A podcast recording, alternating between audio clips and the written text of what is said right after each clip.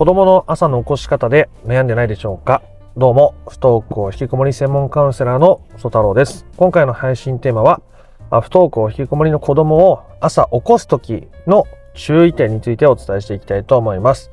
朝ね、なかなか起きてこないからいつも起こしてるんだけど、まあそれでも起きてこない時もあるし、なんだったら起こしに行ったら嫌な顔されるし、学校なかなか行けないし、どうしたらいいんだろう？どんな風に関わっていくのがいいんだろう？っていう方に向けてですね、今回は朝起こす時の注意点、こういう行動は NG ですよ。とか、こういう関わりができるといいですよ。みたいな話をしていけたらなと思います。なので今お子さんとのこう関わり方とか、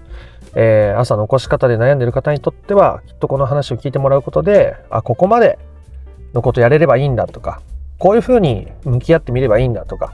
こういうふうに考えればいいんだって頭の中がこうね、すっきりクリアになって、えー、また取り組んでいけると思いますので、よかったら最後までお付き合いください。えー、ということで、なかなか朝起きてこない子供にどうしたらいいんだとお悩みの方に、えー、ですけども、まず一番やっちゃいけないやつは、あ無理やり起こすってやつですね。何回も起こしに行ったり、もういい加減起きなさいって言ったりするのは NG 行動ですね。うん。で、えなんでこれが NG 行動なのかっていうことなんですが、まあ、今はね、いろいろ起立性調節障害とか、まあ、いろいろお子さんの病気があったりするかもしれませんけど、まあ、何にせよ起きるか起きないかとかは子供が決めることじゃないですか。で、子供の体に合ってないことをさせようとしても、まあ、結局ストレスになりますよね。まあ、人間っていろいろ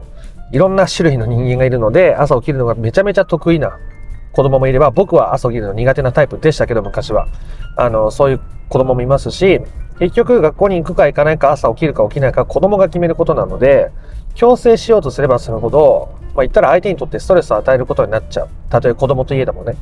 なので、それは長期的に見たときに全く好ましくない状況を作ってしまうので、なるべくやめると。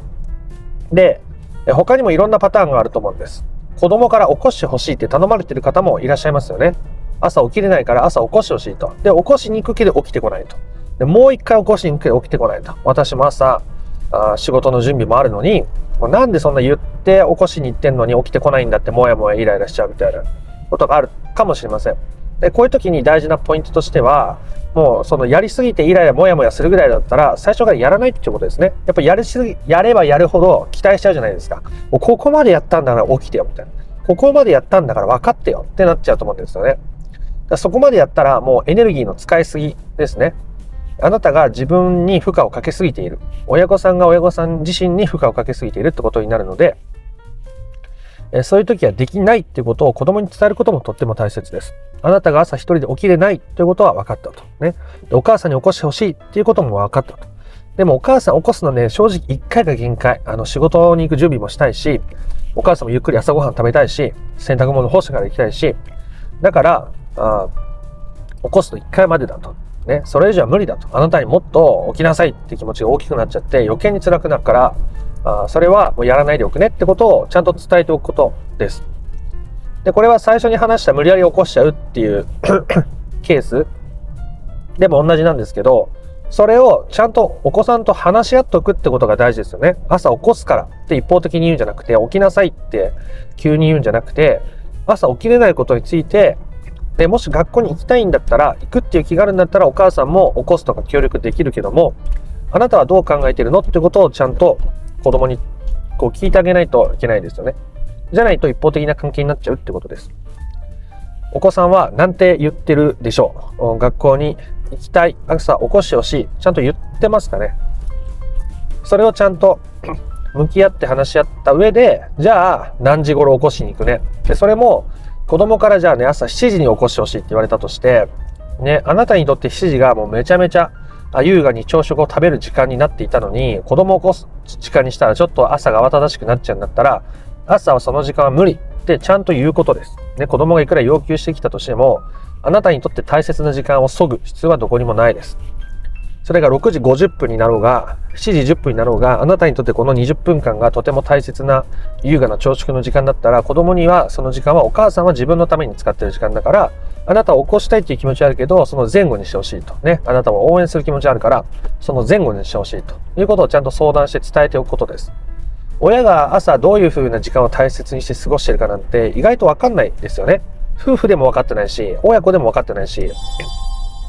僕も自分の親のこともわかんないですよね。えー、でも、そうやってちょっとずつ自分の説明を相手にしていくこと。でそうやって自分がこういう理由で、こういうことまでだったらできるよとか、こういう理由でここから先はできないよ、朝起こせないよっていうことを伝えられると、子供は自分を否定されてるとかっていうことじゃなくて、お母さんにはお母さんの都合があるんだな。ママにはママの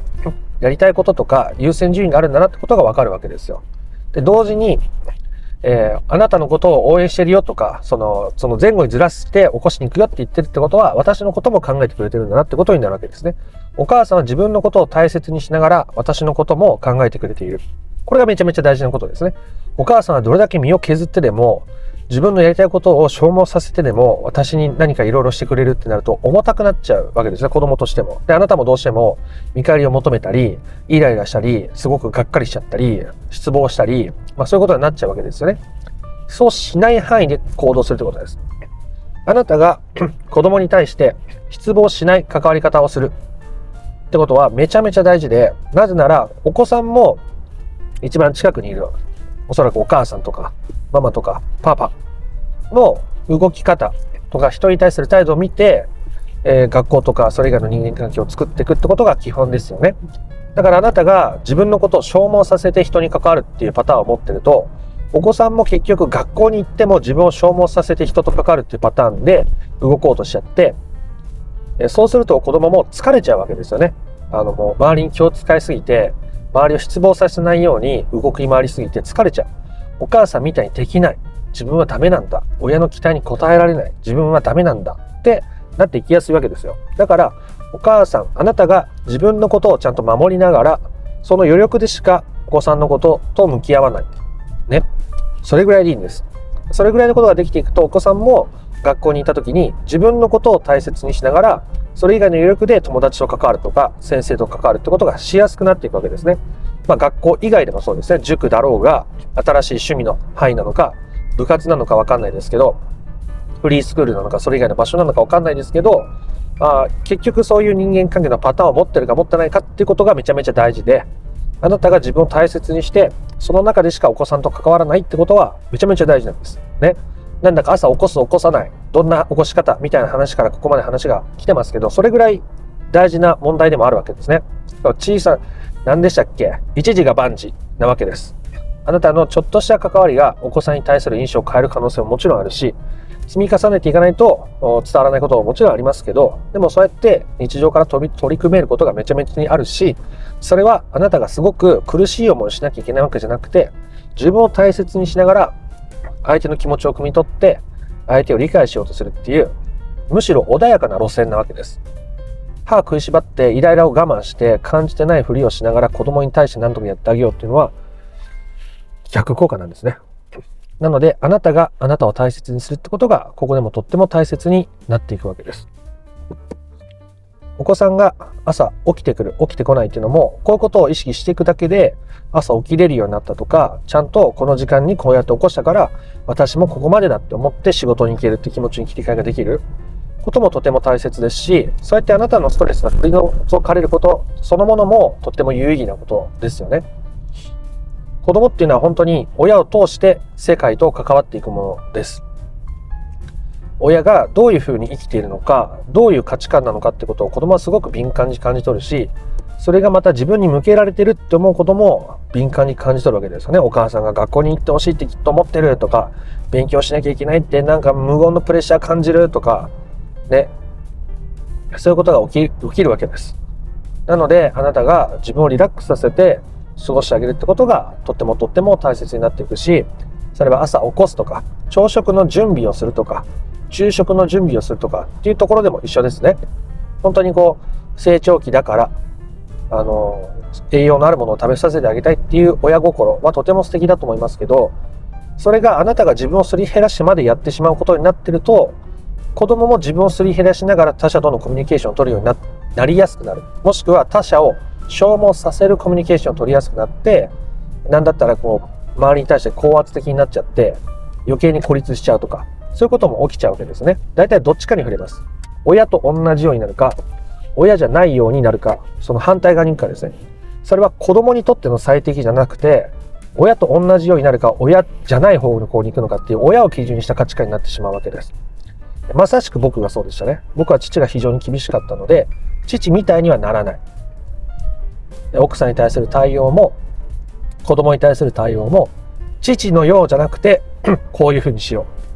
父のようじゃなくて、こういうことは言わないでおこう。ってことを考えていましたけど、そもそもそれが僕が本心から言いたいことだったのか、そもそも僕が本心からどうしたいかっていうことから離れちゃってるわけですよね。親を基準にしちゃってるから。で、だから世間一般的に言えばそんな悪くない、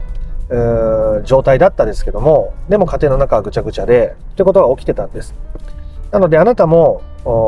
今そうやって子供に対していろんなことを言ってしまっていたり、お子さんが登校引きこもりで悩んでるってことは、あなたも自分の中のその本心とか、こういうふうにやりたい、こう感じてるっていうことから離れているから苦しいし、離れているからそういう現実があるわけですね。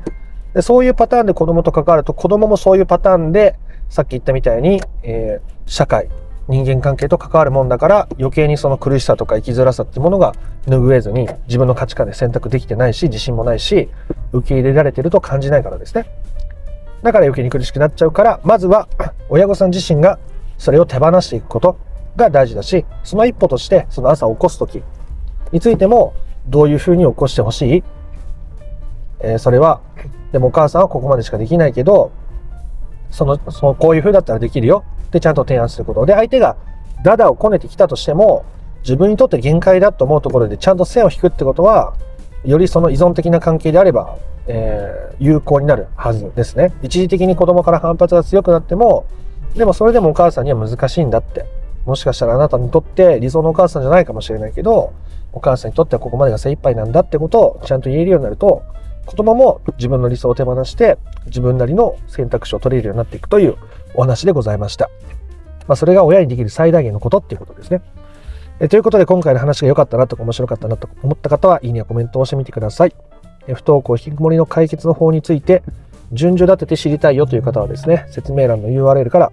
公式 LINE に登録していただくことで、不登校引きこもり解決のための三種の神器という動画セミナーをプレゼントしておりますので、よかったら受け取ってみてください。